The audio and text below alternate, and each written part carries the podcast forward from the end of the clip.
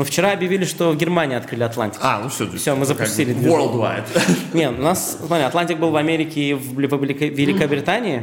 Есть Atlantic US и Atlantic UK. Там Atlantic US это там Бруно Марс, там, не а, знаю, ну, там типа Cardi B, там, ну, то есть такие крупные. А UK это, там, не знаю, Эд Ширен, например. Там, ну, да? то есть они тоже да. такие, как бы, большой да. вот поп Да, здесь, соответственно, мы третий, Atlantic Russia, там, да. У нас тоже там Хамали, Навай, Джони, Моргенштерн тоже топы, да. Ну, для СНГ. Не, ну, в том числе, кстати, вот в этом сегменте такой популярной музыки, это действительно топы даже без каких-то да, там, конечно, типа... Конечно, да. И они сейчас Германию запустили, типа О, Германия. Сейчас, сейчас чувствую по всему миру они начнут платить. А кто, мне интересно, а в Германию никто издается такие же поп-певцы? Потому что в Германии, как я, типа, развит же тоже сегмент вот этого поп-рэпа, такого мумбатон танцевального. Так ты хочешь, да. там, они сейчас начали называть себя хука-рэп, шиша-рэп. А, ну, там турки в Германии, они mm, херачат. Ну, уже много, да. И я слушаю, а это тот же кальянный рэп, что мы делали два года назад, реально. Ну, типа, вот реально то, что мы делали два-три года назад, они начали это делать, турки там, на немецком. Они разрывают чарты, то есть они реально вот, вот прям возьми нас, перенеси на три года назад, вот это вот примитивная прямая бочка. И вот... Ну, а у них же огромная аудитория, как я понимаю, турецкая, которая, извините, которым трудно проассоциировать себя там с немецкой музыкой, потому что они в любом а случае может, снимаем, что ли?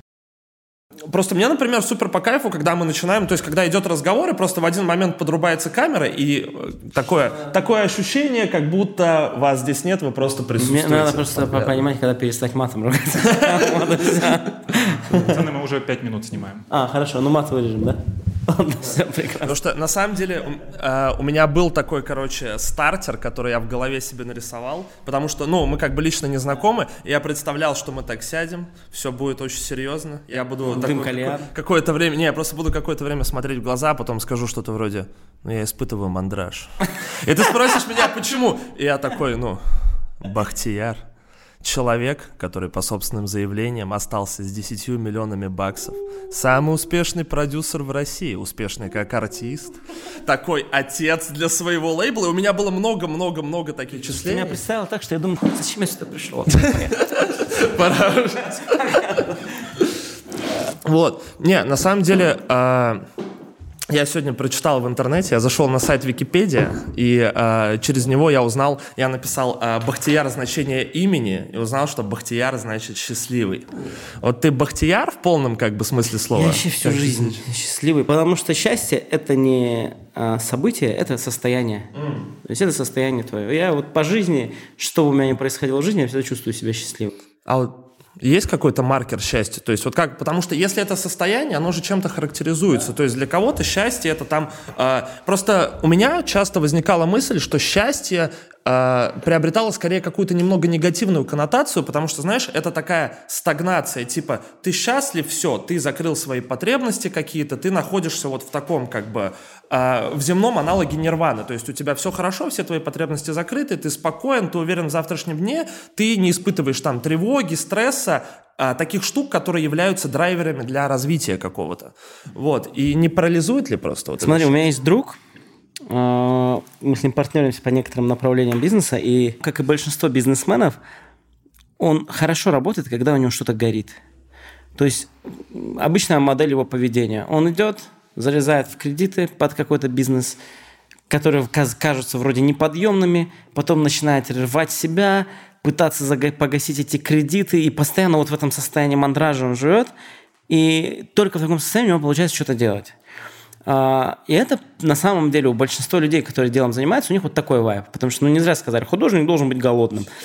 У меня вообще другой вайб. И если у меня что-то горит где-то, мне вообще не хочется ничем заниматься. Есть художник должен быть голодным, продюсер должен быть. Я должен быть супер сытым. Да дело не именно в музыкальной деятельности, да вообще не, в любой деятельности. Я должен быть супер сытым. А, не в том плане, что у меня должно быть все круто там. То есть я не должен напрягаться. Точнее, я не должен что-то делать, потому что ну, в напряге. То есть я должен расслабиться, на расслабоне делать. И у меня э, все, в принципе, получается. То есть то, о чем ты говоришь, что тебе должен быть там волшебный пендель там. Вот даже не как будто пендель, а как будто постоянное вот это... Э, я не знаю, это у многих людей, мне просто кажется, так работает, что да, да. люди думают о счастье как о том, что у них есть какая-то потребность, вот, которая их с детства мучает. Например, у человека с детства не было денег, он думает, я сейчас закрою там себе миллион, десять, сто миллионов рублей, куплю себе это, то, то, все свои детские переживания закрою, все, будет супер кайф. И в итоге он себе зарабатывает тут там сотку миллионов, закрывает все свои потребности, сидит, не и он понимает, что типа пустота, потому что не, я, ты... я тебе по-другому вот. скажу. Когда он заработает 50, он уже будет хотеть 250. Когда он заработает 150, он будет хотеть 500. Потому что цель, а, выраженная в чем-то материальном, она недосягаема. Когда ты к Абсолютно ней точно. Под, подходишь, она у тебя начинает масштабироваться, и она постоянно от тебя ускользает. Поэтому очень важно понять, что цель не должна быть выражена в чем-то материальном. То есть, если говорить о материальном, я хочу, чтобы у меня был хорошее, было хорошее жилье, была хорошая машина – и была хорошая еда дома, я мог позволить себе нормальные медицинские услуги, что я мог там позволить там жене, там ребенку, там хорошее образование ребенка. Ну, то есть все вот... Но это желание абсолютно обычного человека, да, то есть вот. вот а, а, а, а кто решил, что ты необычный? Если ты считаешь себя необычным человеком, ну тогда я не Нет, знаю... Ну, так себе другой спрос как бы вот. с тебя, другие вопросы. Поэтому почему я себя всегда чувствую счастливым? Потому что в моем случае э, счастье – это состояние это мое состояние э, покорности Всевышнему Богу. Э, это когда я э, там пять раз в день стою на намаз и благодарю его за все, что у меня есть. Неважно, все, что у меня есть, и все, чего он меня лишил, потому что ему виднее. Он знает лучше, что мне нужно, что мне не нужно. То есть и, и, и это состояние, когда ты смирился и ты принимаешь то, что вот, ну, вот свою жизнь такой, какая она есть, оно тебя делает абсолютно счастливым не, я пережил там и удачную, там, неудачный брак, там, да, и проживаю сейчас самый удачный брак, там, да, и да. когда я общаюсь с Богом сегодня, и когда я общался с Богом три года назад, я был ему одинаково благодарен. Мне просто очень нравится мысль о том, что счастье – это покорность. Это вот прям такая, это э, вот эта контрастная дихотомия, которая на самом деле очень круто раскрывает саму, э, само понятие счастья. Потому что если для кого-то счастье – это достижение, то для тебя, получается, счастье – это выбор. То есть ты находишь себе путь, условно, через путь э, взаимодействия с Богом, э, выбираешь, делаешь выбор, и от этого становишься счастливым. И это очень крутая мысль. Мне знаешь, что интересно, кстати? Вот если... Э, это такая тема. Если я не могу об этом спрашивать, скажи, потому что религиозные отношения, она всегда такая довольно... Э, персонально. Что ты чувствуешь, когда общаешься с Богом? Вот именно в плане физических ощущений. Потому что я недавно, я сам верующий по себе человек, но у меня, у меня э, некоторое особое отношение к религии, хотя культурно я принимаю себя как православного, просто потому что я русский, и для меня это как бы важная часть культуры своего народа. И у меня недавно было ощущение, я э, молился, там, неважно по какой причине, и у меня было ощущение, как будто бы... Э, мне не хватает простора, то есть, знаешь, как будто у тебя есть слова внутри, которые ты хочешь высказать, да, да и как будто бы они упираются в черепную коробку, и мне почему-то это так зафиксировалось в голове, я хотел узнать, как у других людей это происходит, и не всегда можно э, найти человека, который э, действительно верует и действительно молится, то есть у него соблюдает какую-то обрядовую практику, и не всегда можно найти момент, чтобы с ним это обсудить, поэтому я вот сейчас такой подумал, класс, спрошу. Будет интересно. Слушай, ну если говорить про физическое состояние, почему ты спросил меня про физическое состояние? Ну, не физическое, именно вот на уровне ощущений. То есть, а это не на уровне телесности, а именно да. на уровне того, как ты ощущаешь. Ну, во-первых, я чувствую себя ничтожеством. Mm. Это очень важно. А, очень важно, потому что невозможно, чтобы ты словил, словил звездную болезнь, зазнался и так далее. Вот а, я благодарю Бога за то, что Он дает другим через меня. Это тоже очень важно. То есть, а, если я сделал кому-то добро, я недавно там, словно, там один из, у меня есть э, несколько артистов, которых я продюсирую непосредственно mm-hmm. именно прям продюсер, То продюсер, есть ты прям да? занимаешься ими серьезно? Да. Так? Одни из них это Идрис Леос, например. О, да? я, кстати, знаю. Да, это два парня, чеченцы, они тоже очень религиозные, верующие. И они недавно, ну, они, они очень благодарные ребята. Mm. И они мне, Идрис недавно говорит, брат, там, спасибо, я тебе благодарен и так далее. Я говорю, о чем я благодарить? Благодари Бога, говорю. Я, я что? Я ничего не сделал. Это он все. Это, это он вам послал. Видимо, вы заслужили. Он говорит, а ты? Я говорю, он передал через меня. Я благодарен вот так же, как ты, за то, что он выбрал меня, чтобы передать что-то вам. Я чувствую, что я что-то значу для него. Он мне говорит, это что получается? Ты так говоришь, как будто бы ты там чуть ли не курьер. Я говорю, я курьер, зато чей. Вот, это важный момент. И я чувствую себя, я, ну вот когда в этом состоянии, я понимаю, что ну, тебе не сорвет колпак. Mm. Ты просто понимаешь, что тот, кто тебе дал, это в один день, он может в один день у тебя это отнять. То, все. что у тебя всегда есть ограничители сверху. Конечно. То есть, неважно, сколько ты там в карманы не напихаешь, Конечно. в рамках вечности если это про, не очень много. Если про материальное, mm. то да. Но я, я тебе уверяю, я такой человек сам по себе, что это меня волнует вообще в самую последнюю очередь. То есть а, меня, меня волнует больше, чтобы есть в исламе слово такое иман называется. Иман это, да, это крепкий иман, значит крепкая вера, да, то есть твоя религиозность. То есть степень твоей религиозности.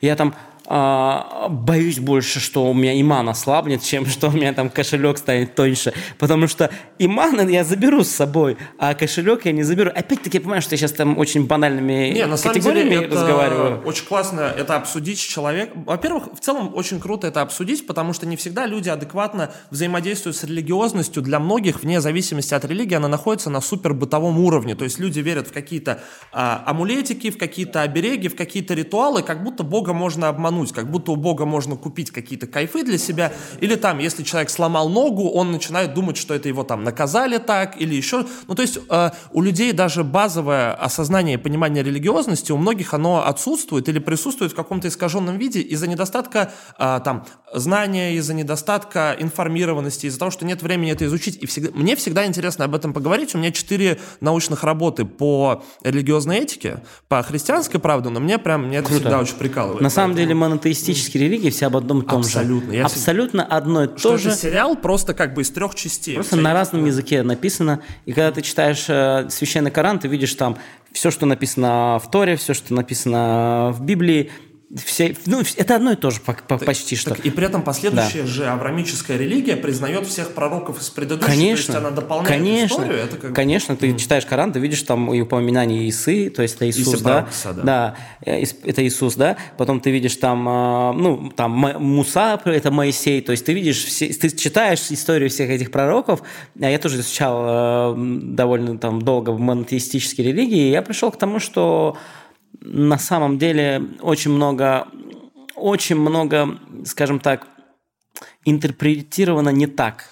Это вот. сложно в целом Очень интерпретировать, много. потому что э, во многом надо же как бы несмотря на то, что мы говорим о каких-то вечных вещах, да, о священных писаниях, все равно они писались в определенном контексте, очень сильно влиял контекст, и очень трудно... И на определенном языке. Да, и очень трудно бывает осмыслить это в нынешней ситуации, когда ты живешь в мире, который, ну, вот я сам, я смотрел твои интервьюхи некоторые, у тебя там была мысль, она достаточно базовая, но мне очень близко о том, что мы живем в достаточно странное время в целом, как бы, и когда ты видишь, что происходит у тебя за окном, условно, и потом ты заглядываешь в священное писание, и ты понимаешь, что тебе очень трудно сопоставить то, что ты видишь, и то, что ты читаешь. А это как-то надо подружить, потому что ты не можешь уйти отшельником, просто закрыться от мира и сидеть. Нет, тоже можешь, это тоже путь, просто не для всех. И тебе нужно как-то э, сопоставить и подружить то, что ты видишь за окном, и то, что ты ну, читаешь. Ну, ну я, я тоже mm. думал, что, возможно, это мой путь уйти mm-hmm. куда-то, там, закрыться отшельником. А потом я просто посмотрел «Зеленую милю», я очень долго не подходил к этому фильму почему-то. Я помню, там герой Тома Хэнкса говорит, типа, а, ну, помогает этому чуваку сбежать из тюрьмы, он не может его убить, да, до смертного. Он говорит, а я, говорит, попаду и попаду, умру, говорит, попаду в небо. И у меня спросят Бог, говорит, я тебе дал чудо, почему ты убил мое чудо? И я что ему скажу, это моя работа? Ну вот, и я понял, что в какой-то момент я почувствовал, что Бог дал мне какую-то силу, на кого-то влиять, кого-то вести за собой, кому-то быть полезным. И если я сейчас пойду, э, закроюсь где-то, возможно, это будет лучше для моей души, но это будет эгоистично. Возможно, ты подставишь э, как бы свой, да, иман, свою веру, свою праведность под удар, если говорить вот в таких, э, если говорить в таком контексте, но при этом, возможно, ты сможешь улучшить жизнь гораздо большего количества людей. И в сумме... И в этом как... больше саваба. Естественно. Да. Поэтому... Мне кажется, много про Очень, да, очень религиозное, поэтому э, у меня-то другой вопрос, но не менее. Короче, мне кажется, что до Жары Music, до Хамали и Навая не было такой... Навай можно же говорить? Наваи. Наваи именно понятно, да? Вот, а до Хамали и Наваи не было такой штуки вообще распространенной, как дуэты именно из двух артистов, которые выступают исключительно в спайке. А сейчас, и в том числе, мне кажется, Жара во многом ответственна за то, что их сейчас достаточно большое количество, и это как будто бы а, наиболее рабочая схема для многих артистов, которые выступают именно вместе. Она закрывает очень много потребностей, там базовую потребность в бэк-вокалисте на концертах, базовую там возможность разнообразия стилей и т.д. Это звучит не скучно, просто важно правильно подобрать их. Но на самом деле были дуэты тоже, чай вдвоем. Ну, не, не такие. Мия Геншпиль, Мия Геншпиль. Кстати, Мия Геншпиль, Да, наверное. Мия Геншпиль были, были раньше все-таки. А, Мия Геншпиль были, но непонятно, э, я просто пытаюсь вспомнить, какой это год был, когда они уже существовали, и мы с ними где-то на корпорате в Казахстане пересеклись. Там 18-летняя девочка, пра- опраздновала 18-летие девочка. Мия Геншпиль выступали тогда там за 200 тысяч рублей. Вот. Я там выступал тоже плюс-минус за эту цифру. Вот. Но это было очень давно, я к тому, что, может быть... Ну, год- вот, это, по-моему, достаточно 16-й, по-моему, год был. Вот. Да, это, по-моему, 16-й год был. Так что они уже существовали. Хамали Наваи как дуэт уже образовались в 2017 году. Это, это интересно, во-первых, звучит.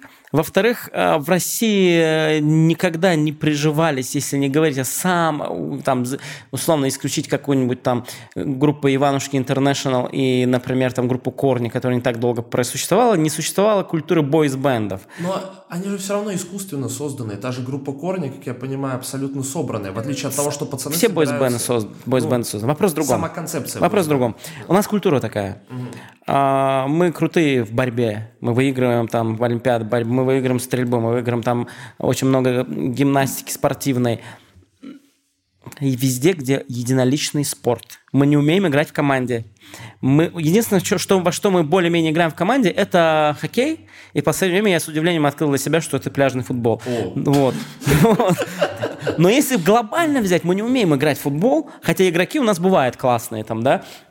Да, был Аршаев, был Пав- Я не шарю Павлюченко. за футбол, но я согласно Дзюба. покиваю, Вот. потому что я слышал, что вроде как Да. так оно и есть. И, и очень сложно именно поэтому существует, потому что у нас очень э, э, культура, э, нас культивирована, культивирован образ мужчины с сильной личностью, культивирован образ лидера. Каждый хочет быть лидером. Всем хочется быть. Поэтому girls-бендов много, потому что там лидер – это продюсер.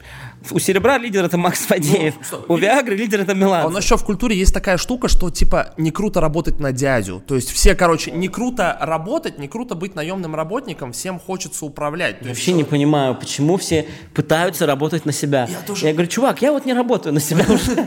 Я работаю на В том американцев. числе, мне кажется, что это очень круто еще и в контексте разговора о смирении, потому что вот реально у меня есть многие друзья, которые пытаются, ну вот мне сейчас 26 лет, это такой возраст, когда чуваки пытаются найти какую, все еще пытаются найти почву под ногами, но уже серьезно, потому что кто-то подумывает о детях, о семье, там уже не получится просто жить с родителями. У меня есть многие друзья, которые какие-то стрёмными работами занимаются за там 30-40 Да, да. тысяч. Ну, зато пытаются- сам. Да, ну типа сам. А у меня есть кореш, который говорит, да, мне это все не нужно, я пойду на завод, и он работает на заводе, типа тысяч за 100, имеет там страховку, одежду, Да, питание, развозку, санаторий, все что угодно, сидит в чистом кабинете, у него все прекрасно. И я думаю, кто, да, и кто, я думаю, кто из вас выиграл в таком случае? Откуда вот это желание не работать на кого-то, мне абсолютно не... В том числе, возможно, оно растет, кстати, из недоверия к власти. Мне абсолютно не хочется политическую тему обсуждать, но мне кажется, что это присутствует. Слушай, ну на самом деле э, никто же не мешает, работая там. Первый миллионер, э, которого я видел вживую, э, когда я у него спросил, как ты заработал первый миллион, он сказал, я заработал партнеру 9, а себе миллион. Я говорю, это как? Он говорит, ну, у меня была идея, нужны были инвестиции. Он сказал 90% ему. Я говорю, тебе не жалко было? Он говорит, какая разница, сколько он заработал? Я же заработал миллион. Слушай, ну в такой ситуации 10% это классная Он комиссия. говорит, вполне я себе, заработал типа. миллион. Вот. А, но я понимаю, что 90% других людей сказали, да ты что, чтобы я 90% Ты меня команды?» грабишь, да? Типа, это же я заработал эти там 10 Да. мультов. Вот. И возвращаясь к теме дуэта, дуэты, во-первых, а, это гармонично, потому что они всегда разные. Это большой и маленький, это писклявый и хриплый, это там черный и белый. Ну, то есть это всегда, это не всегда два черных парня с, с низким голосом. Если это два черных парня бородат с низким голосом, не будет работать. Вот. Наваи поет как ангел, Хамали там хрипит как бес. Там, да, это, это, это работает. Вот. А, во-первых. Во-вторых, одна голова лучше, две головы лучше, чем одна. Они вместе пишут, они пишут лучше. В-третьих, они всегда дружат. То есть, если взять, они друзья, они бро, там, они вместе тусуются. Если я могу просто нас прозамазаться, позвонить сейчас там пацанам, Наваи или Хамали, сказать, вы где, они либо вместе, либо едут друг к другу сейчас. Хотя А хочешь замажемся? можно попробовать. А Хамали сегодня в 8 утра писал мне, что он едет домой от Наваи. А Может, он не уехал? Хамали спит, давай Наваи наберем. Он мне писал недавно. Не-не, мы, Мы даже не мы спорим, спускаем это- на то, что они, скорее всего, сегодня собираются что-то собраться. Потому что они каждый день собираются. Набери. Наберет, как Но, сможет. тем не менее, это же чистый интертеймент, потому что я абсолютно в этом не сомневаюсь, и, скорее всего, если так говоришь, в том числе, скорее всего, так и есть. А мне просто, вот знаешь, что интересно? Из этого вытекает логичный вопрос, на который я пока не увидел, типа, зафиксированный ответ. А будут ли эти чуваки работать как отдельные артисты? если они они работают захотят? отдельно тоже? Не, я имею в виду, будет ли это настолько же популярно, настолько же привлекать внимание. Ты знаешь, если они в какой-то момент решат быть проектом, я тебе отвечу на этот вопрос. Я скажу тебе, у нас планы такие-то. Но они существуют так, как существуют. То есть Вообще никакого- ни- никаких планов нету. Они живут, как им по кайфу. Делают то, что им нравится. Не думая о, там, о том, залетит это, не залетит. Ну, например, а, они сейчас записали два дуэта, точнее, четыре дуэта а, с двумя артистами. То есть, погоди, и- а, каждый по... Каждый по отдельности с одним артистом записал, с А. Джонни. Хамали выпустил с Джонни песню, и Наваи сейчас будет выпускать Джонни песню. Еще есть один супер крутой артист, с которым они опять-таки... Наваи записал песню, Хамали записал песню, а сейчас они еще и втроем записали песню. То есть они не думают о том, а, типа, я хочу там сольно там выступить где-то или кон- кон- концерт отыграть какой-то сольно. Ну, живут и живут, как-то не Ну, в том числе, наверное, потому что нет вот этого острого желания самореализации и самоактуализации, вот прям сольной, типа вот я хочу сам. я Слушай, ну вот бывают бренды, вот Наваиш, он чуть такой шебутной, он там типа э, там любит там поугарать, там матом поругаться и так далее. И каких-то бренды, какие-то бренды пугаются этого. Вот, у нас часто история там, да, каких-то брендов наоборот он привлекает. Ну, бренд заходит, вот там, не знаю, там Телеком один заходил недавно, говорит, мы хотим Хамали Наваи без Наваи. Как кофе с молоком без молока. Да, и без кофеина, да. Если это экосистема какая-то, которая работает, которая логично развивается, то вообще прекрасно. Потому что, опять же, это вот все эти разговоры о э, самоактуализации, о том, чтобы не работать на дядю. Слушай, ну у чуваков все прекрасно, у них до- дофига хитов, у них крепкий каталог, у них очень много корпоратов, они очень корпоративные. Они вообще не любят выступать сейчас. Ну, любят, но не особо любят, не хотят никуда ездить, в общем-то, потому что если там а, где-то отыграть билетный концерт, там, например, а, ну, где-нибудь там в Барнауле, в Новосибирске, э, им нужно чтобы на хорошие, в итоге для, для того, чтобы они получили гонорар, который хотят там местный организатор, должен ну, миллиона четыре с половиной пять отработать, да, билетов продать, чтобы он Ну, тоже что-то заработал. Это значит, что он должен взять пятитысячник и продать по тысяче рублей, там, его продать. Это, в принципе, реально, но не в пандемию. Ну, Вот. сейчас понятно. Да, никто рисковать- И Плюс, слава богу, что есть стриминги, потому что, мне кажется, Да. если мы оказались в ситуации пандемии, не имея стриминговых сервисов, которые нормально работают, это все были бы вилы, типа. Потому Ну, что и так, мне кажется, тряхнуло. Да, но у пацанов очень много корпоратов, и они могут, не выезжая из Москвы, просто вокруг Москвы, там 5-6 По корпоратов золотому кольцу, да. Да, вот они по области 5-6 корпоратов в месяц играют, там, не знаю, по 2,5-3 миллиона и вообще не парятся. Слушай, а кто самый корпоративный артист в России? из молодых Да, именно? да. Именно из Ну, молодых. с- скажем, вот знаешь, типа из вот этой новой, э, то, что ты назвал новой эстрадой. То есть, Хамалинова и Джонни. То есть все свои пацаны, да, все наши. Это, да? это, это, данность, это не потому, что они наши, это, ну, это данность. А Вот. как же Джиган? Мне вот почему-то кажется, что Ну, Джиган же не, супер молодой. Я, вот Ну, себя и такой- Джигана не отношу к молодым, например. Да нет, ты молодой. Не, я имею в виду к новому поколению артистов, как мы говорим, новая эстрада. Да, но мы все-таки там уже 10 лет там в, этой, в этом варимся. Пацаны по 3, по 4 А года. вот, кстати, у тебя нет а, такого, вот, короче, про Бахти как продюсера все прекрасно понятно и все прекрасно работает. А, Бахти как артист. Вот нет у тебя такого, как бы не скучаешь вообще по будням артиста, Нет. вот по всему? Не хочется? Нет э, желания там, вот Слушай, я ну- все еще покажу, я могу Ну смотри, а, мы, а, ну скажем так, то, как, как бы опять-таки не без лишней, не то чтобы, конечно, надо как-то поскромнее это обозначить, но я не знаю, как это сказать, но по факту, то, как я взорвал интернет в 2011 году, ни одна живая душа после не повторила, и вряд ли повторит, потому что время другое. Если говорить о том, насколько у меня были конкуренты, у меня их не было, про онлайн. Вот. А когда, банально, когда в моем паблике было ВКонтакте там полмиллиона подписчиков, у следующих 10 по популярности артистов вместе не было полумиллиона подписчиков. То есть следующий шоу Локдог там с 60 тысячами подписчиков. там. А, так вот, А, Я очень взорвал в 2011 году, и единственным способом нормальной монетизации, за исключением небольших там доходов с YouTube и так далее, с рекламы, это были гастроли. А, Концертной культуры в России не было фактически, именно если говорить про молодежь. То есть ну, там люди ходили на концерты Киркорова, Леонтьева и так далее и тому подобное. Если говорить про молодежь, организаторы, которые захотели вести там Бахти или Басту, они не знали, куда их вести. Вести в клубы, вести в концертный зал. И я чесал по 150-200 концертов в год. В течение прям нескольких лет. Я не знаю, там, может быть, за 3-4 года я отыграл 500-600 концертов. А 200 концертов это типа концерт э, там день через день или несколько концертов в день, потом Бу- там Нет, это, это, например, ты работаешь каждую четверг, пятницу, субботу и воскресенье, например, или там пятницу, субботу, воскресенье. Бывали у меня, ну, раз 20-30 я играл два концерта в день, например. Это очень любили в той же Самаре, был такой клуб «Полет». Я приезжал туда, я играл в 8 часов вечера концерт для школьников и в 2 часа ночи для студентов, типа, да. Вот. И Э, Помню, как сейчас я отыграл эти два концерта, потом прыгнул в самолет с пересадкой в Москву, в Москве улетел в Омск, и из-за разницы во времени пролетел так, что меня просто выпихнули сразу на сцену, и я в течение 12 часов вот отыграл три подряд концерта, таких Это по мега полтора часа. мучительно прям должно быть. Это очень... Я, я про, это- про то и говорю, что это я все отвечаю на твой вопрос, не скучаю ли я. Нифига не скучаю. Я могу Мне не хочется. Я когда сижу, думаю, а, пусть пацаны катаются там. А, да, да. чё, чё, а что мне... Типа, если надо выйти на сцену, ну, я найду, где выйти на сцену. Нет-нет, раз в месяц, раз в полтора месяца какие-то корпоративы играю там, и прикольно, сцену чувствую под ногами, и прикольно. Какие-то фестивали и так далее, свадьбы, то есть дни, дни рождения, в основном это так. То есть мы приходим там большим составом, э, я имею в виду группа у нас, да, там танцоры, музыканты, и вот Все как-то... шоу как- чисто. да, да, чисто такое шоу, там, вышел, отыграл, прикольно, барабанное шоу, все очень прикольно. Вот.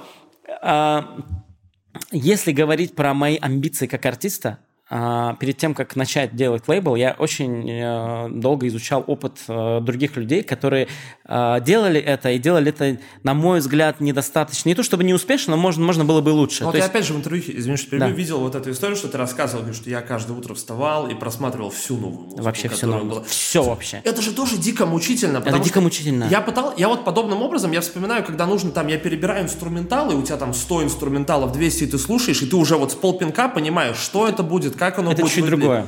Ну, я понимаю, что это чуть-чуть Когда ты другое. слушаешь инструменталы, ты ищешь что-то для себя хорошее, а когда ты перебираешь кучу музыки, ты уже заведомо знаешь, что это хорошая музыка, потому что ее кто-то перебрал до тебя и выпустил. Если она дошла до релиза, значит ее сочли хорошей. Не, в том хотя бы, как минимум для того, чтобы ее выпустить. Но я не представляю, как вот по 100 треков в день вот сидеть, перебирать Я- прям... Слушай, ну когда тебе нечем заняться, нет бабла, и тебе, ну, типа бабло какое-то формируется у тебя там из разряда из стриминга, что-то там с каких-то тем твоих, и в принципе тебе на жизнь хватает, но у тебя реально нечем А заняться. это какой год? 17-16. То есть, когда еще были там много бесплатных прослушиваний в Да. ВК, то есть там Да. кусок, куска монетизации просто нет Да, какой-то, да? да, да. И типа... Я открыл лейбл первый, и в моменте, как, как- в этом же моменте произошло то, что ВК стали, э, ну, леги- легитимизировали музыку и стали просто официальным там стриминговым сервисом. Это была жуть, я помню, как люди собирали петиции, чтобы музыка ВКонтакте опять стала бесплатной. И я сижу и думаю, я работаю ради того.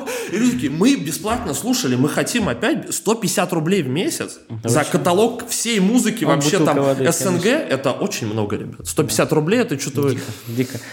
Слушай, ну, в итоге я понял, что если ты хочешь быть крутым продюсером, ты должен отодвинуть свои амбиции как артиста в сторону. Ты должен знать, что самый твой непопулярный артист и самый твой артист, в котором ты будешь не заинтересован, это ты сам.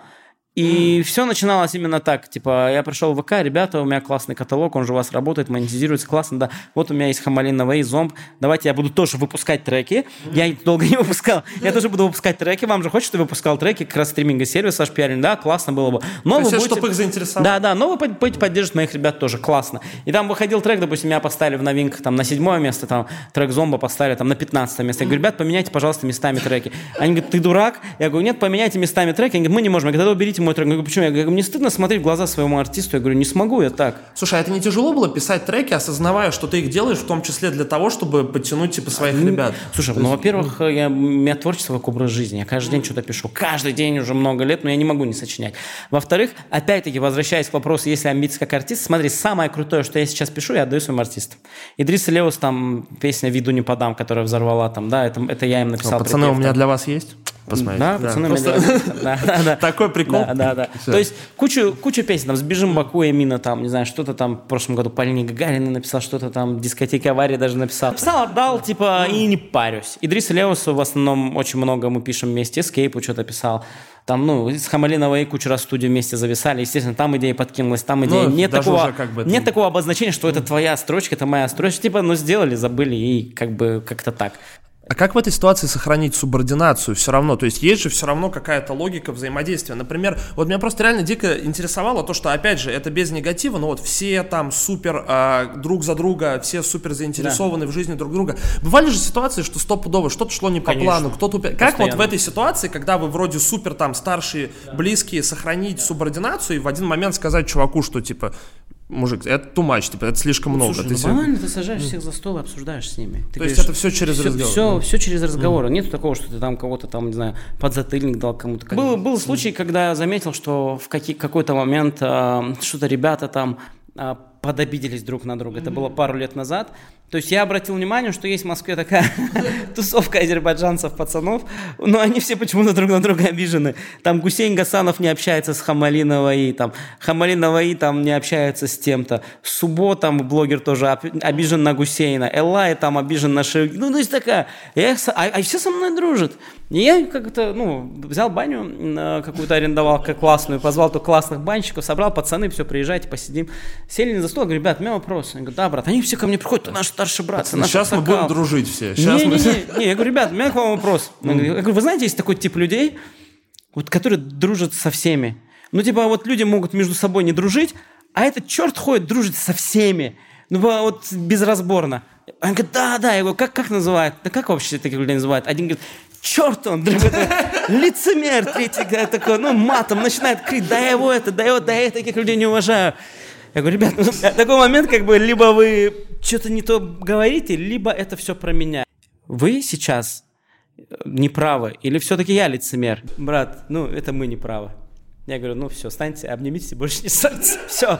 На самом деле, вот я тебе бу- буквально Жить дружно. утрирую. Я им сказал тогда очень важную вещь. Я говорю, ребят, я никогда не требовал от вас ни от кого, чтобы кто-то кого-то поддерживал. Но я всегда буду требовать, чтобы никто никому на ногу не наступал. Это очень важно. Тебе же никто не говорит, слушай, там... Я говорю, вот тебе хоть раз прислал я чей-то трек, сказал прям, возьми, выложи трек. Он говорит, нет. Я говорю, ну вот все. Но я тебе могу смело попросить, что не надо своему там другу, товарищу делать плохо. И этот момент, мне кажется, он был прям таким э, одним из ключевых моментов, когда эти ребята прям вышли из этой бани, прям такие потные и плотные, сплотившись, понимаешь? Вот. И спла- сплоченность такая появилась, и вдруг они все стали друг друга поддерживать, подтягивать. И, и все, и дальше уже, ты знаешь, есть большинство вопросов, которые даже до меня не доходят. То есть, если человек старше меня, есть Эмин, например, там, да, вот, если я какой-то вопрос не, не решу, мы там обратимся к Эмину, вот. Но есть, допустим, вот, вот среди малых, вот, допустим, я вижу, что они все, для, у, среди них есть, есть лидер, последний год я заметил, что прям очень вперед выбился Наваи, например. Они прям его уважают все, там, не знаю, вот это Лимба, Субо, там, вот эти мо- молодые. То есть Наваи уже 25-26, но сейчас же время поменялось, и пошло поколение тиктокеров еще в музыку. Все, они еще Им 18 лет, 19, 20 лет. И для них я уже, знаешь, дед. Мне 33. А Наваи 25, он уже такой старший брат. И они как бы к нему обращаются. Он их вопросы решает какие-то там. То есть, опять-таки, это звучит чуть-чуть пафосно, там решает вопросы и так далее. Но это же абсолютно нормально. Я помню, я в детстве, не знаю, там во дворе мог поиграть, там с двоюродным братом подраться там.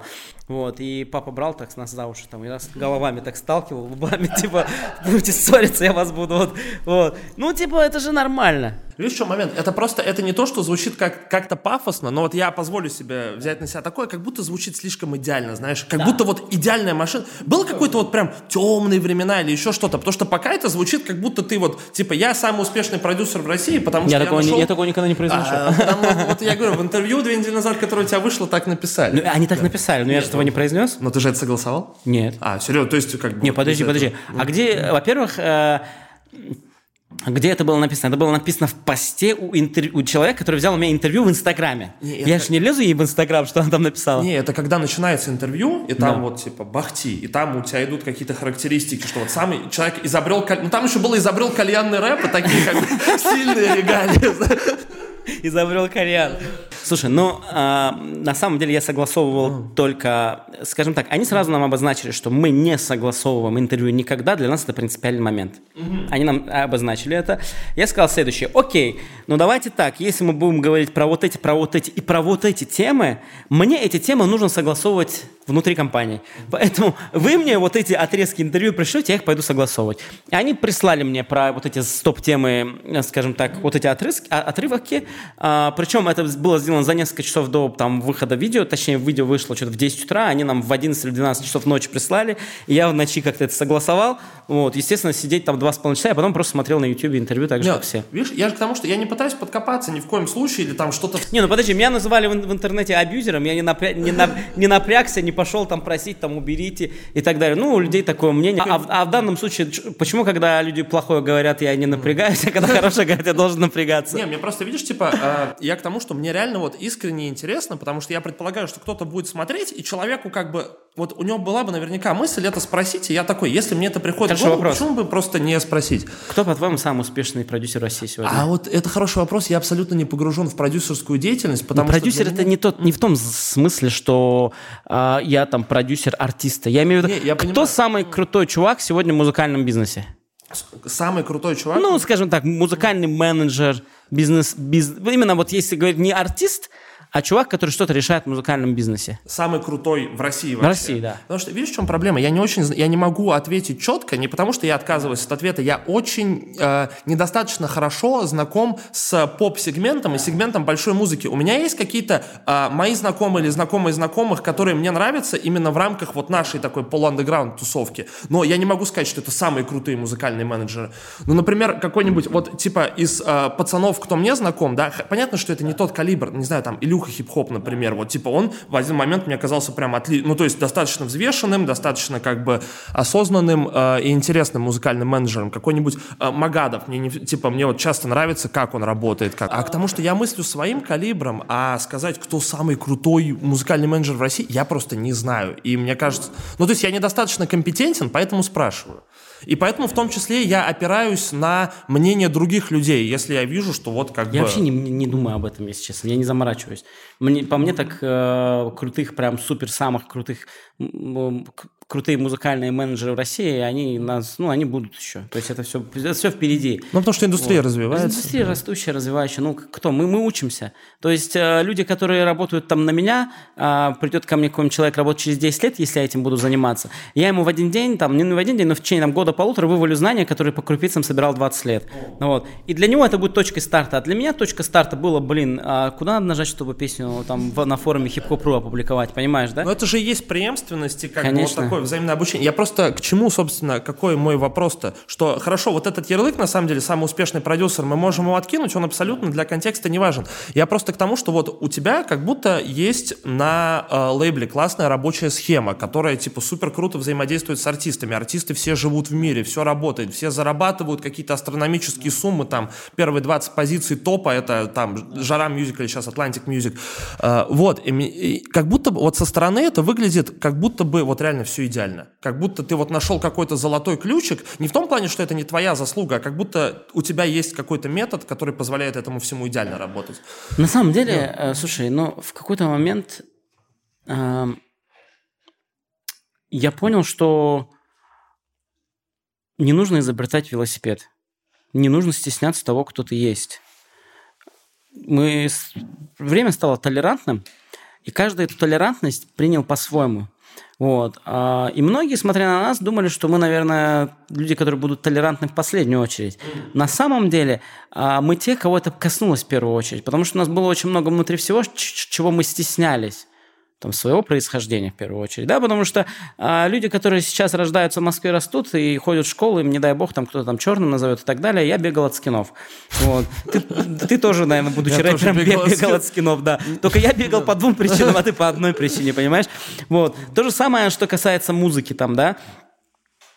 Банально, когда я там начинал вот эту волну любовного, любовной рэп-музыки, было стрёмно и зашкварно читать рэп про любовь.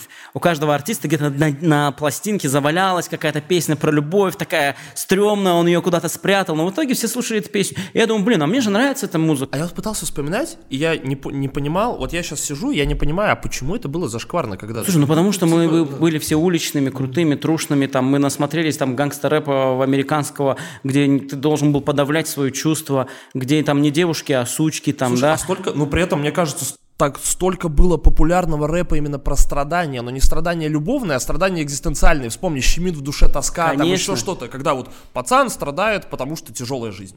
Слушай, но а, и время было такое, и, в принципе, м, вообще, в принципе, артисты и творческие люди любят, когда любят вызывать к себе жалость, преувеличивать все и так далее. Все жили в таких условиях. Но мы смотрели, нас пичкали, э, там, не знаю, фильмами, музыкой про успех, про, то, про богатую жизнь и так далее. На самом деле я был счастливее, чем сейчас, наверное. Вот, если там откинуть э, именно все материально, оставить душевное состояние, да. Вот. А, но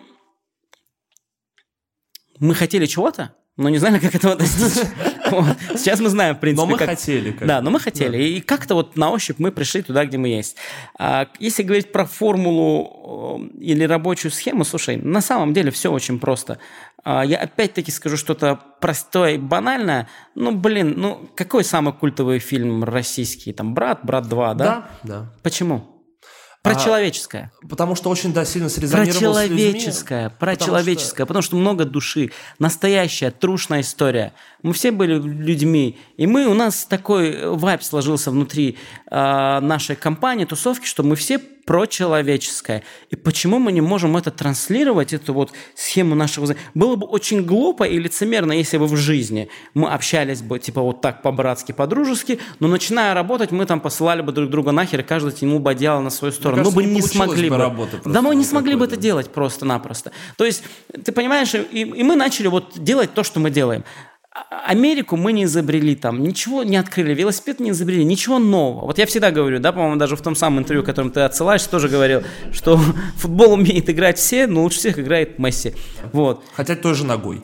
да, То есть тем теми же ногами, том же мячом, те на том же поле, в те же ворот, все то же самое, при той же гравитации, в конце концов, погодные условия те же. Ну, просто у него получается это лучше. Но у нас получилось лучше. Опять-таки, если мы возьмем эпоху а, музыки, там, не знаю, с 13 там, с 14 года по там, э, 17 год, с кем она ассоциировалась? Люди скажут, она ассоциировалась там с Блэкстаром. То есть нав- навсегда и через 20 лет, если мы будем, откроем там э, какую-нибудь там, не знаю, историю российского шоу-бизнеса, музыкальной индустрии, мы, будем, мы увидим, что Блэкстар взрывал вот, в этот период. Вот. Если мы возьмем 18 там, 19 20 год и там, значит, середину, 20 до середины 21 это там жара. Ну, Ни- да, ни- никуда не деться. Если мы говорим про стриминг, про стриминг, если, ой, про мейнстрим. Вот. Сейчас это, соответственно, Атлантик. Сколько это продлится, я понятия не имею. Но я могу тебе точно сказать, что если я, когда выйду из этой комнаты, это закончится, вот, я не буду жалеть и не удивлюсь, потому что мне кажется, что ну, уже пора, ну, типа, ну, уже 4 года, ну, типа, должно уже что-то поменяться, должны какие-то крутые ребята появиться. Но мы держимся, будем держаться сколько можем, но мы не собираемся сидеть здесь, типа, и там накидывать на себя пуху, что мы там крутые, мы такие, мы сяки, я там не стану мастером-шефом, надеюсь, да, чтобы... Слушай, ну он шикарные косоворотки пошил в один момент. Я думаю, что я, я был бы счастлив, если бы стрельнул бы как стрельнул какой интересный жанр, там что-то, с- может быть, там чуть-чуть а, припанкованное, может быть, Гитарная музыка, русская вот, гитарная вот. музыка. Припанкованное что-то, пригитаренное, может быть, ам, этот, Азербайджанская это...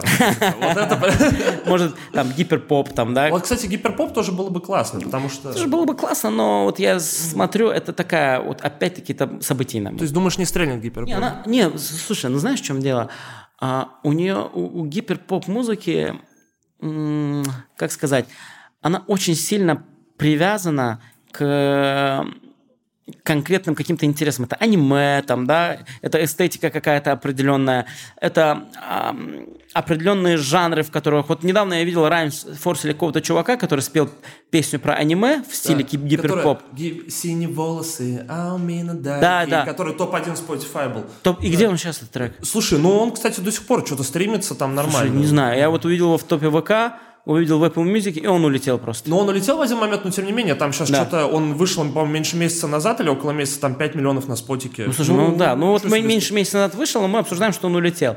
Вот, ну гиперпоп на самом может быть крутым, но опять-таки это как дабстеп, понял? То есть спустя Вот. время он не Мы останется. разговаривали с пацанами, пока ехали сюда, о том, что гиперпоп — это дабстеп для зумеров. То есть Да. это так... И в нем прикол-то в том, что это супер гипертрофированная музыка, которая берет и все выкручивает на максимум. То есть ты все, максимум гейн, максимум автотюна, максимум басов. Слушай, ну это же как, не знаю, это же как танцы тектоник, понял? То есть это в моменте было модно, а сейчас смешно. Слушай, ну а представь, что это такая штука, которая расширяет а, музыкальное окно Авертона. То есть кому-то казалось, что настолько гипертрофированную музыку слушать невозможно, а через какое-то время это наоборот станет нормой. Как людям казалось, что там джаз это тяжелая музыка, знаешь, такая. Как в советское время был, знаешь, такая формулировка смешная, что мы слышим разные мелодии, но если мы слышим мелодии, которые похожи на звук автомобильных шин, знайте, это джаз. Такая как бы какая-то инородная музыка. Слушай, ну если, не знаю, если... Если гипотеза ок- окна Авертона применима к музыке, то хотелось бы, чтобы она была все-таки чуть-чуть по-другому здесь интерпретирована и интегрирована по-другому, Я потому не в что... негативном ключе, я просто к тому, что... э, и ты, кстати, правильно тоже, опять же, в своем интервью ее репрезентовал, о том, что просто какие-то вещи, которые были ненормальные, становятся нормальными, а какие-то вещи, которые были нормальными, перестают быть нормальными. То Да. есть, в целом, это просто цикличность жизненная какая-то. Просто многие смотрят на нее как на э, инструмент и такой вестник обесценивания, да, какого-то разрушения скреп, там еще что-то. Хотя, мне кажется, на самом деле это просто переоценка, которая людям свойственна в целом. Слушай, ну, Не, ну, куда заведет дальше, если честно, не знаю. Я в одном убедился точно, что ну, не приживется здесь бомбатон, как в Латинской Америке. Ну, типа, мы, мы по-другому хлопаем, даже, знаешь. Вот. А, Что прямая бочка всегда будет работать. Всегда кто-то ее будет слушать. А ты не думал, что кальян рэп это на самом деле русский мумбатон? В том плане, что типа э, почему там он прижился? Потому что много вот этой испанской и много африканской. э, Слушай, ну по сути так и есть. Когда мы делали первые... Опять-таки, я никогда не возьму на себя ответственность за то, чтобы сказать, что мы там...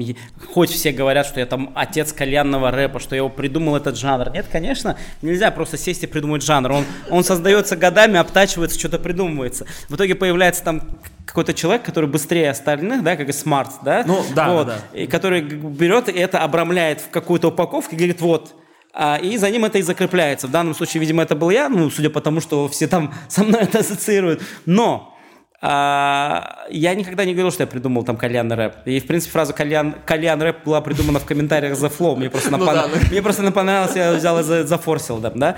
Вот. А сейчас я захожу в Википедию, смотрю там артист, жар, жанр, кальянный рэп, нажимаю, вижу, что есть страница кальянного рэпа, и написано, что я его придумал. Пацаны, там, давайте зафиксируем. То есть официально сайт The Flow настолько влияет на российскую индустрию, что формирует жанры и Я думаю, что- названия в комментарии. Комментаторы The Flow. Где кончается их власть? Я думаю, что сайт The Flow ни на что не влияет. Вот, а, абсолютно ни на что не влияет. Вот. Но комментаторы The Flow влияют на все. Ну, потому что комментаторы The Flow это просто комьюнити, как Да. бы, и оно достаточно взрослое, чтобы выдавать какие-то актуальные меткие мысли, типа.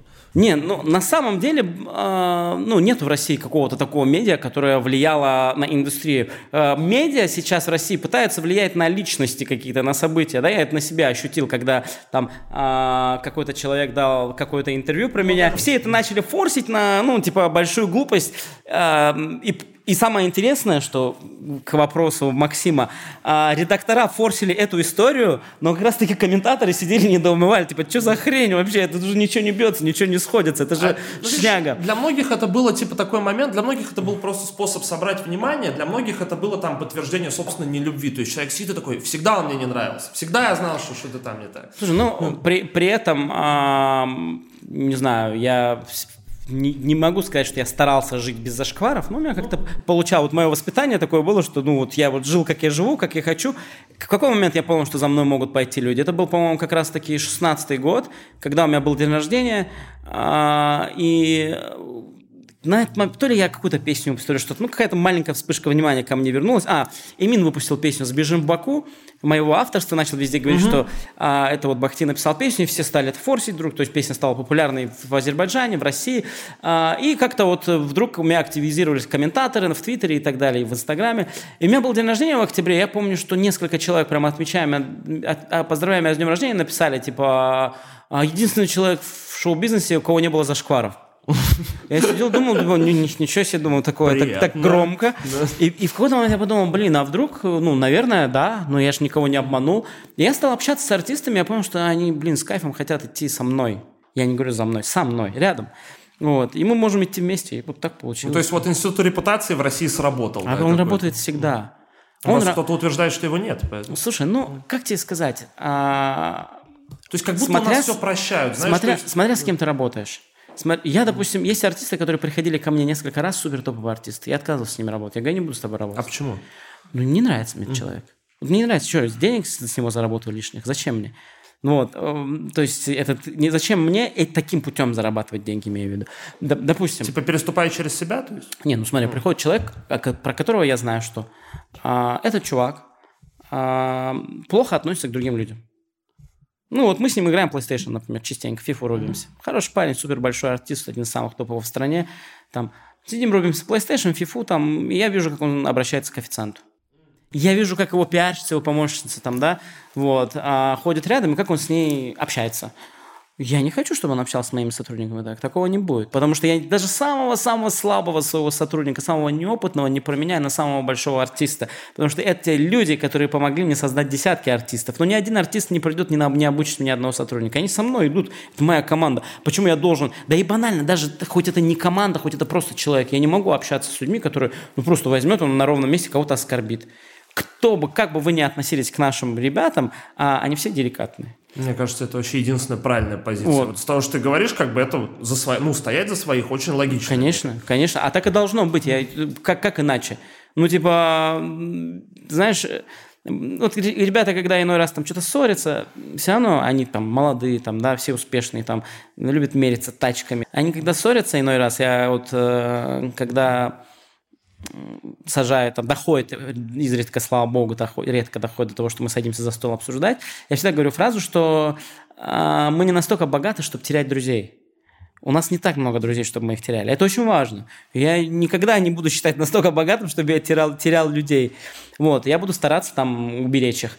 И когда я увидел, что этот артист, например, э, относится плохо к людям, которые его сделали – то я понял, что к другим людям он будет относиться еще хуже. Я не, и он мне конкретно говорил, блин, чувак, у тебя там куча людей. Я тебе более того скажу, а, больш... я, многие думали, что я там тут самый шустрый, а, самые крутые предложения делаю, больше всех там денег инвестирую в артистов. Да ни хера.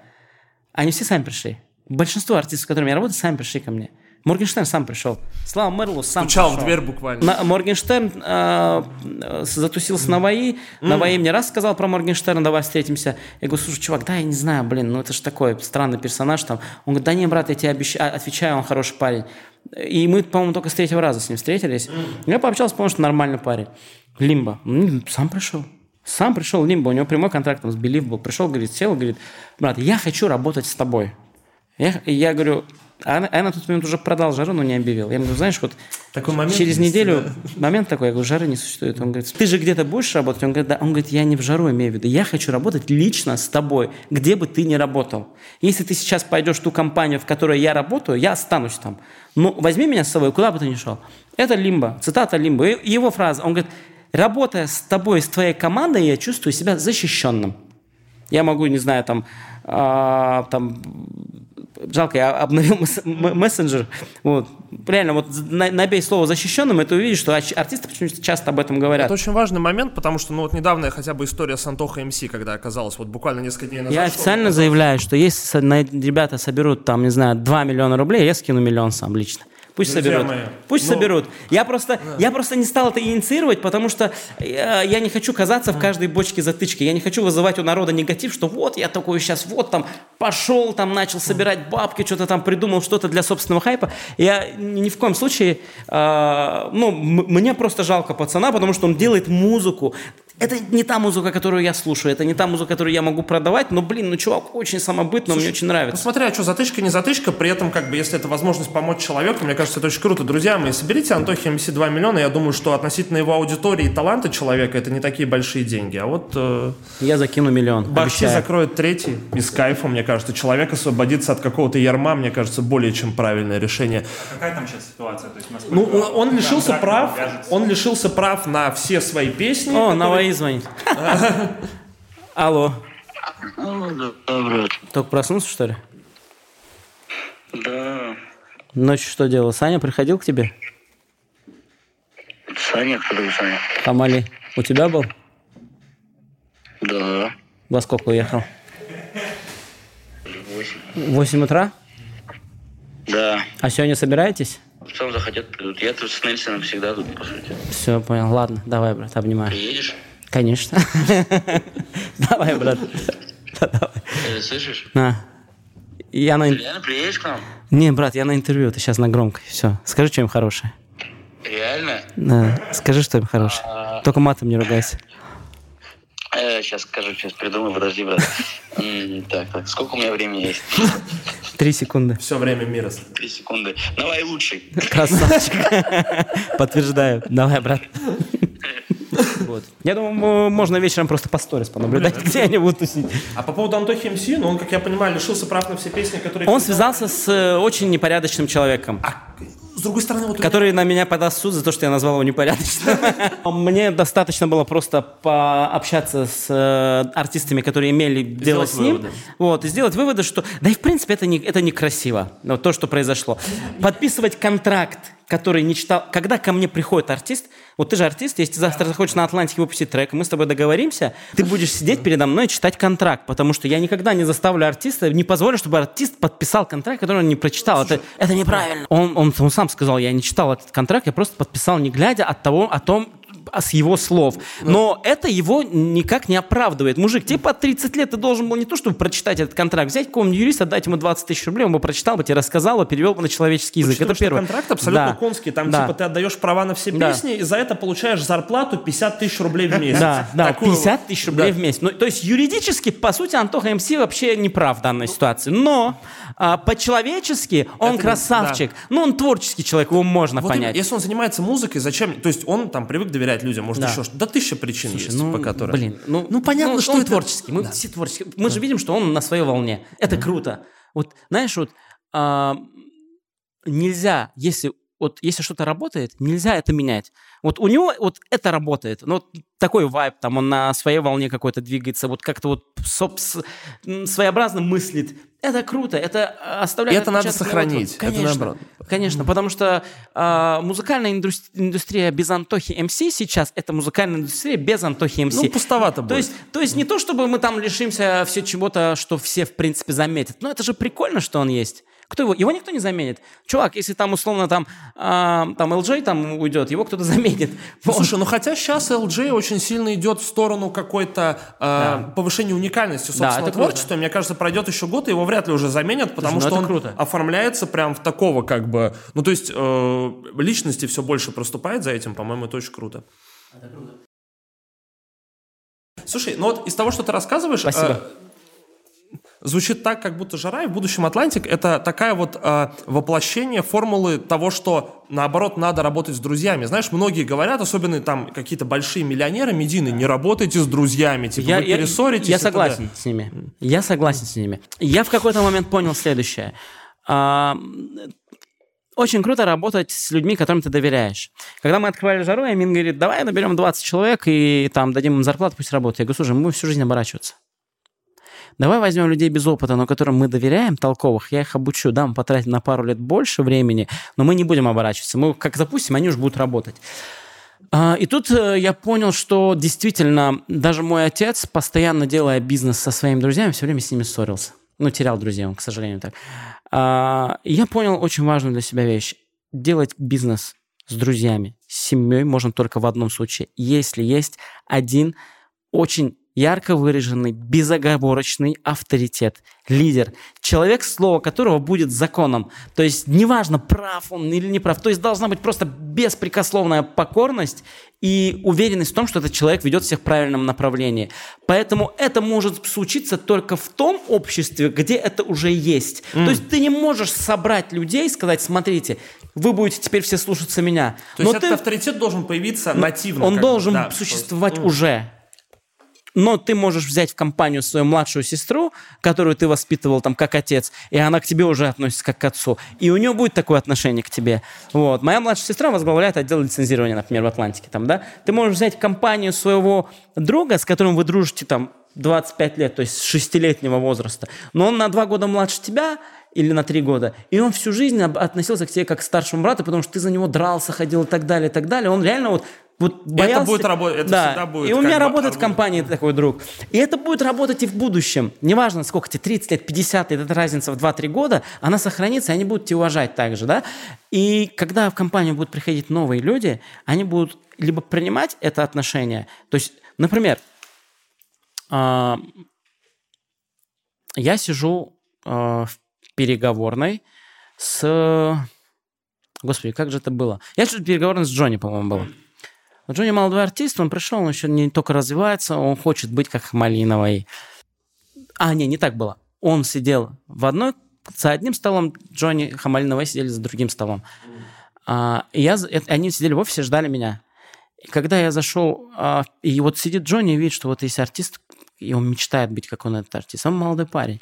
И когда я захожу, а, Наваи подрывается, вскакивает – подбегает ко мне, здорово, он суперзвезда, он гремит везде, он из каждого утюга. Он подрывается, приходит, а, обнимает меня, здоровается, говорит, брат, там, и приглашает меня за стол. И я подхожу к столу, и он, ну, на есть такой, он иногда очень любит именно утрировать, ну, вот и он не садится, пока там я не сяду, там, да, хотя как бы я против этого, я говорю, не надо вот это показушность, там, да, но он как такой, вот у него это не показушно, он такой человек. Но ему самому, мне да. кажется, приятно да, этого, ему самому, такой, типа, я... Да, ему самому приятно. Соответственно, Джонни это наблюдает со стороны, он молодой артист. Как он будет ко мне относиться, если его кумир так относится ко мне? Естественно. Естественно, если он остается с нами, он принимает этот вайб. И он также будет относиться к Наваи, ко мне, и ко всем. И я буду... А почему Наваи так ко мне относится? Потому что он видел всю жизнь, что я так относился к его же отцу, например, к отцу Наваи. Да? Я же, мы же с Наваи росли вместе, там, э, мы там сколько, по 20 лет уже вместе с ним. То есть это не вчера начавшаяся у нас история там, да? Вот. А, и Недавно, кстати, я познакомился с Тимати. Для О. меня это открытие года. Как честно. он, кстати? Ну, открытие года, я честно говорю. Это один из самых порядочных вообще красавчик просто. Прям очень понятливый, очень достойный. Я прям, если честно, мне даже стало стыдно, что когда-то я, возможно, я не говорил о нем плохо, я стараюсь, в принципе, не говорить о людях плохо, но, возможно, я думал о нем недостаточно хорошо. Вот. И мне даже стало стыдно. Я прям, не знаю, я там респектнул ему. Так вот, он мне говорит, типа, он мне говорит, чувак, говорит, я, говорит, э, обратил внимание, вот что сейчас, вот пообщался с Наваей, потом с Хамали, потом с этим, потом с тем, и я понял, что, блин, не все потеряно у нас, что эти ребята, они такие достойные, порядочные, воспитанные, и в какой-то момент я понял, что это все твои ребята. Вы все, говорит, из одного круга, у вас, говорит, такой веб классный. И мы стоим в студии, мы тусуемся, там ребята там, кто-то там выпивает, кто-то там, не знаю, колян курит, там, не знаю, может, вот. А, и вот стоит Хамали. Я говорю, садись, там человек 20, я говорю, что стоишь? Он говорит, ну, такой, меня под глазами показывает, он говорит, не могу, он стоит. Я говорю, ты дурак, садись, говорю. Я говорю, ты же не на официальном приеме садись. Он такой сел, 5 секунд посидел, потом стоит, говорит, брат, я не могу. То есть он не при всех это говорит, он мне говорит, я не могу. То есть человек просто не может, не может на себя примерить, что есть человек старше него на 10 лет, он стоит сейчас на ногах, есть один стул, и, и тот, и то есть он не может сесть на это. Ну, я понимаю. То есть, ну, то есть такое. Но это такая преемственность, как бы, да. которая, она же э, не выросла единомоментно, и это получается, как бы, как сказать, то есть это ситуация, то есть вот успех э, всего вот этого да. предприятия как бы построен на вот этой лояльности и Абсолютно. преемственности. Причем Jay-Z отлично, у него в треке The Story of OJ есть да. строчка о том, что ты знаешь, что важнее, чем сорить деньгами в стрип-клубе? Доверие. Вот. И офигенный, я... офигенный клип есть на песне. Анимационный? Шикарный просто. Как он мне нравится. Вот. И я к тому, что это же получается такая некая синергия, которая во многом срослась из обстоятельств. Мы там 20 лет назад познакомились, столько вместе прошли, поэтому сейчас это работает, и это не получится повторить. То есть, получается, это скорее... Не надо ничего повторять. Я очень... Я никому ничего не навязываю. Не надо ничего повторять. Надо делать что-то новое, что-то крутое. А, знаешь, у Шнурова Сергей Шнуров, по-моему, какое-то интервью давал, ему говорят, вот там мы смотрим на Запад, кто-то говорит, он говорит, да вы задолбали смотреть на Запад, говорит, вы, говорит, всю жизнь смотрите на Запад, а Запад, Запад повернулся вам жопой, говорит, и вы смотрите всю эти 20 лет на эту большую, большую, говорит, американскую жопу, говорит, почему, говорит, вы смотрите, да им пофиг на вас, смотрите, это». и для меня таким открытием было, я пришел в студию, говорит, пацаны, давайте заглянем внутрь себя, Сергей Шнуров прав, Давайте достанем вот эти вот наши восточные мотивы, которые мы, знаешь, вот мы записывали песни, потом сидели, слушали, блин, нет, вот здесь по-хачевски звучит, давай вот этот мелизм поменяем. Он сам вырвался, он сам вырвался. Ну реально, он сам вырвался, блин, ну это, ну это кровь у тебя такая. Ты включи лезгинку, там он начнет дергаться, да, знаешь, вот будешь держаться, нога будет дергаться все равно. А Там- есть ли смысл бежать от себя Ну, какой-то? Если смысл? равно тебя догонит в любом И вот, случае. и вот в этот момент толерантное общество, мы такие смотрим, но люди нетрадиционной ориентации не стесняются себя. Люди там, э, э, как его там, феминистки не, сни- не стесняются себя, там меньшинства какие-то религиозные там не стесняются себя. Почему мы должны стесняться себя? Чуваки, мы же никого не топим. Мы просто хотим быть самими, самими собими. Ну, видишь, штука, в том тоже про толерантность. Я не могу сказать, что я прям там апологет толерантности и так далее, но один, один момент. Толерантный, быть толерантным не значит любить. Быть толерантным значит терпеть. Толерантность – это буквально терпимость. То есть ты а, сосуществуешь с другими людьми, которые отличаются от тебя. Слушай, а если что-то не приходит ко мне домой, не влияет на меня плохо, не влияет плохо на мое окружение, а существует где-то там, ну что я могу иметь против этого? Если какой-то мужик где-то там а, купил там, не знаю, на, на Алтае там, не знаю, там 10 соток земли, где-то в горах, закрылся ото всех, высаживает там марихуану, потом сам накуривается и никому ничего не, не предлагает, не продает, и вообще его никто не видит, как я могу быть против него? Так смотри, ты говоришь мысль, если это не приходит ко мне домой, я бы вообще не кайфанул, если какой угодно феномен, какая угодно ситуация или человек пришел ко мне домой без приглашения. Если я его Абсолютно. там не ждал,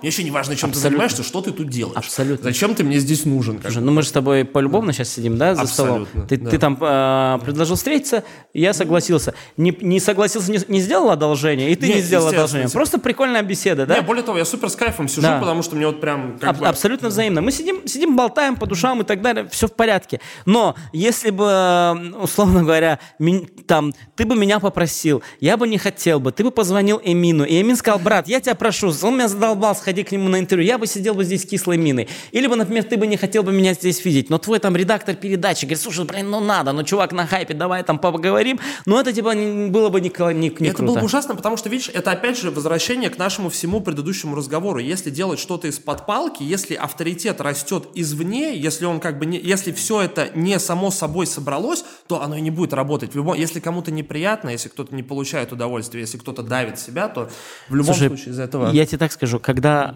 а, я сказал именно, что пора продавать жару, давай думать в этом направлении, и он сказал, окей, как скажешь, типа ты управляешь компанией, как ты решишь, так и будет, за что я ему благодарен, потому что он ну, просто большой красавчик, он за столько лет ни разу мне не сказал нет. Это очень доверительная позиция, как он же Да. инвестор был, я правильно понимаю? Фактически и инвестор, и он предоставил свои ресурсы. А, В какой-то момент он вообще просто собрал людей и сказал, все, что этот человек говорит, можете считать, что он говорит от моего имени. Слушай, ну это позиция очень Вот. высокого доверия. очень. Да, за что я ему всегда благодарен и буду благодарен, потому что он очень много у меня научил. А, Я научился с ним думать в других масштабах, я научился с ним а, делать из бизнеса бизнес, бизнес внутри бизнеса, внутри бизнеса, понимаешь? Это, это реально Сон круто. внутри сна, внутри Это, сна. это вот примерно так и делается, да, да. И очень многому научился у него. Так вот, а, именно респект. Когда я Именно респект. да, а, не дежурный, кстати, не дежурный. А, Когда я... ам, Когда я ему сказал, давай продаваться, он говорит, давай.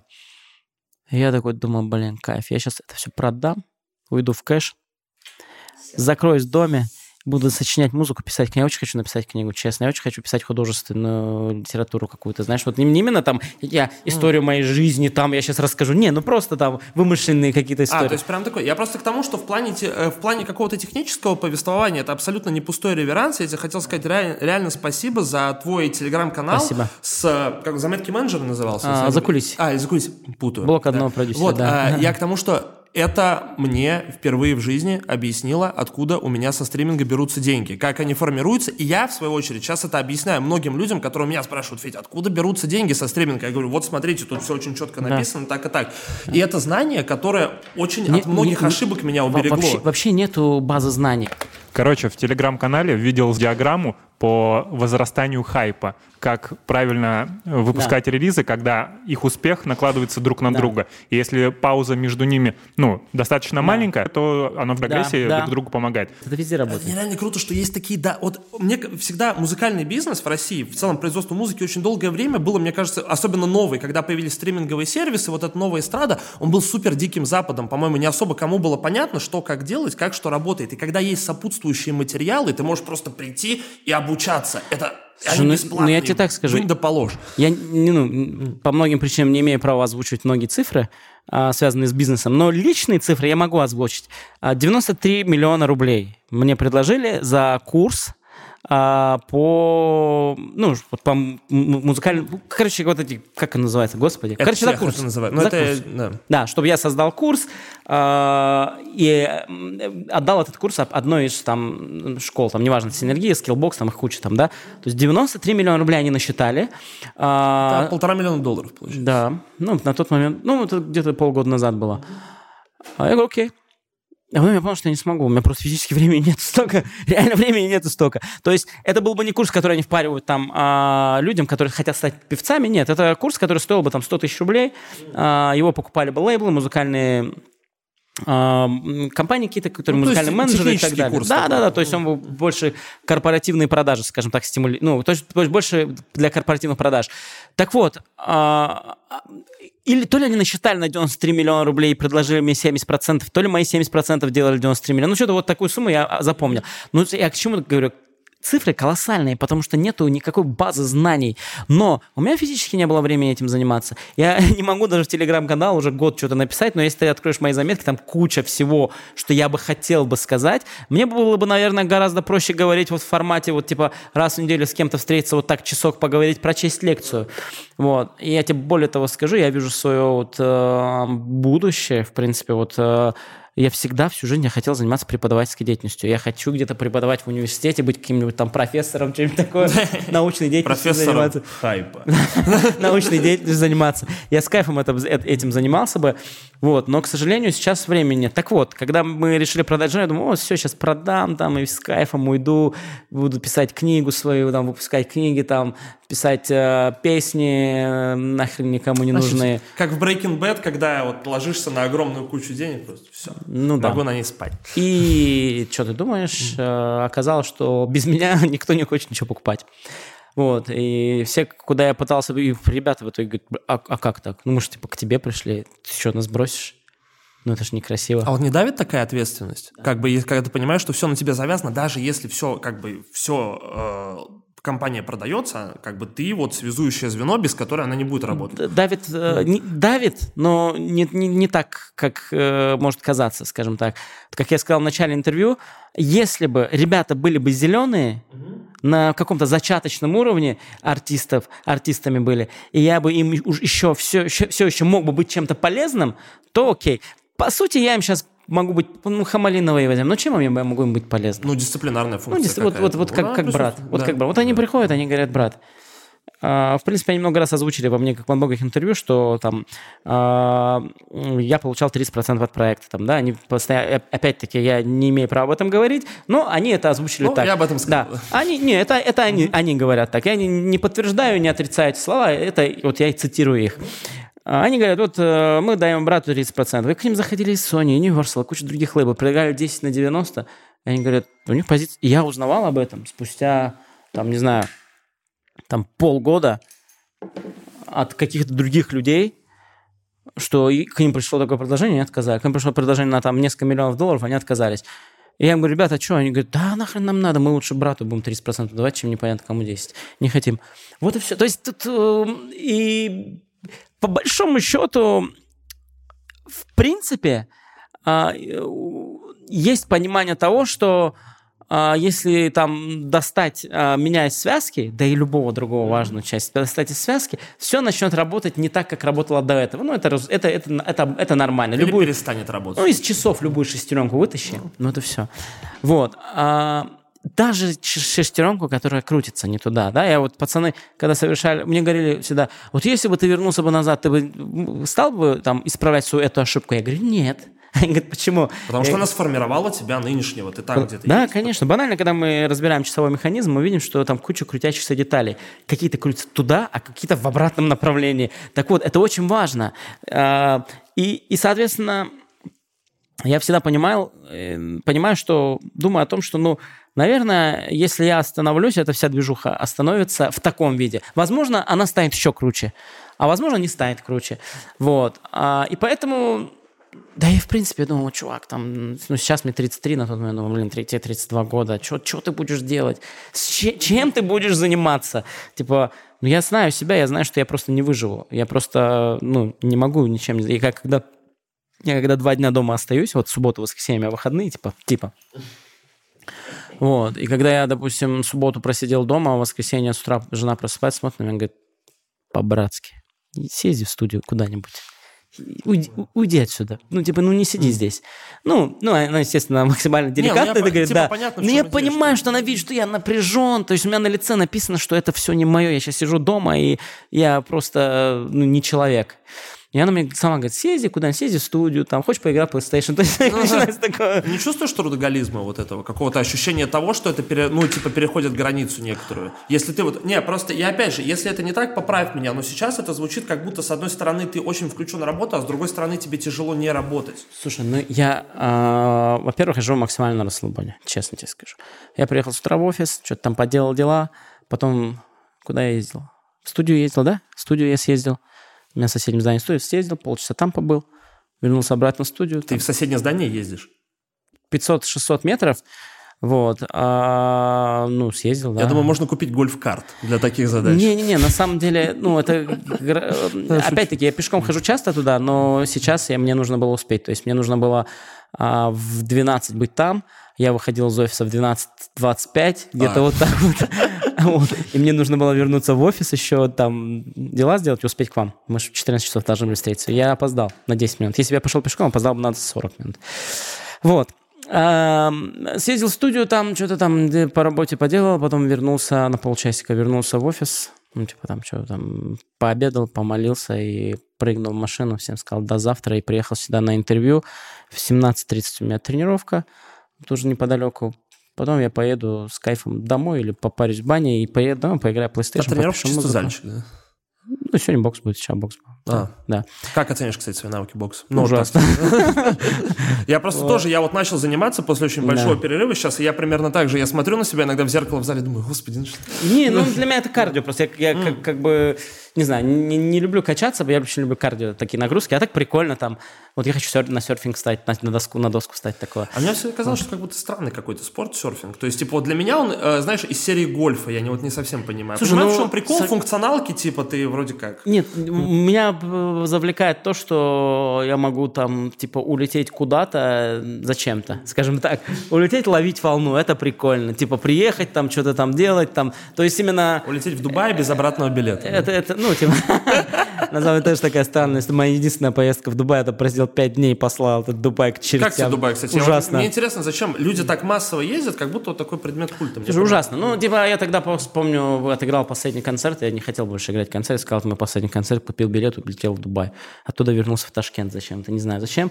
И просто вот э, катался по миру и понял, что мне вообще это все не нравится. Я, я к чему вот рассказываю свой распорядок, да? Э, К тому, что нету какой-то сверхнагрузки сейчас, слава богу. Вот. Э, Я научился делать много быстро.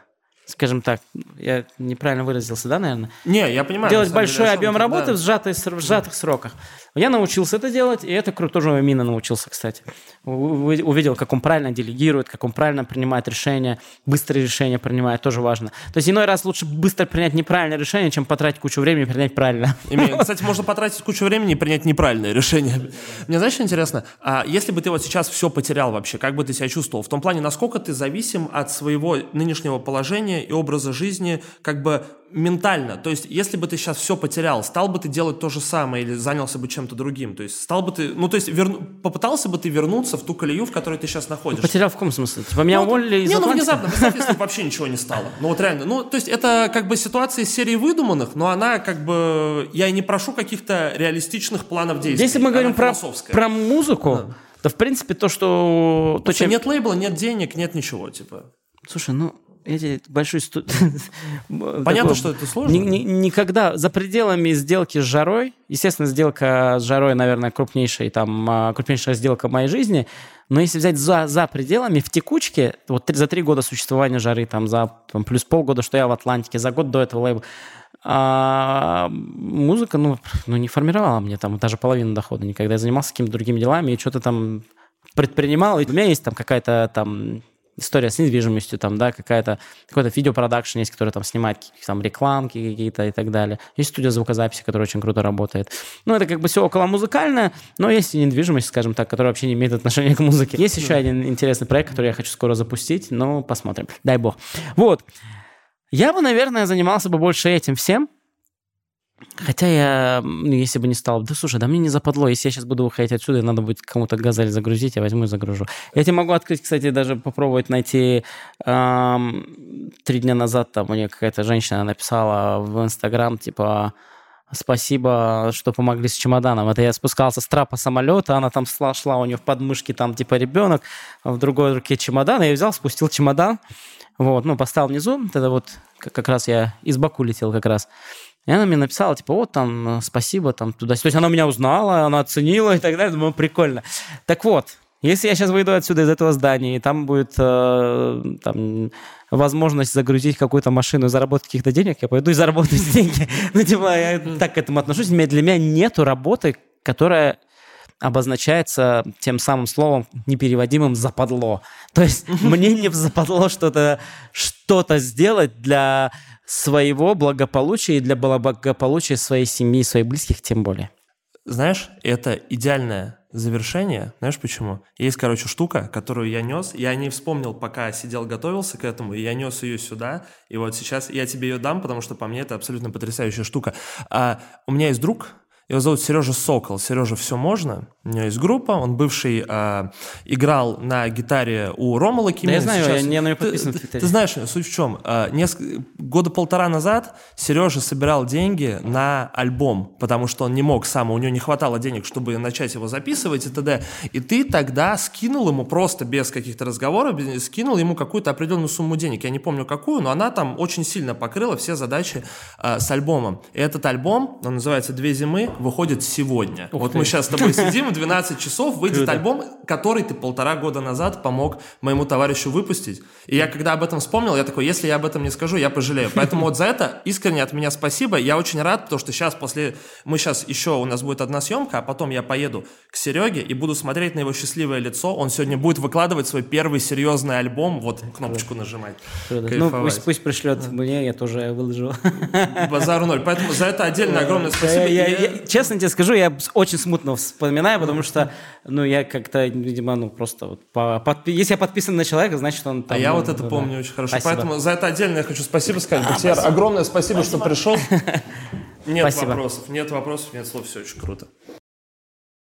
Друзья, вы смотрели VS Rap подкаст. Сегодня был с нами замечательный Бахти. Отличный диалог. Если вы не остались до конца, не дослушали этот полный инсайтов и каких-то бизнес и житейских интересностей подкаст, перематывайте, ставите скорость 0.5 и по словам разбирайте. Это вам в будущем аукнется. Меня зовут Федька Букер. Подписывайтесь на канал, подписывайтесь на Инстаграм, подписывайтесь везде, это очень важно. На меня тоже подписывайтесь и до новых встреч. Спасибо. Не, кроме шуток, спасибо большое, я Спасибо. искренне кайфанул. Взаимно. Красиво. Спасибо большое. Спасибо, Анастасия. Когда ты начнешь новое снимешь? Завтра погнали. У нас свободный день. Все, рад знакомству. Так, все,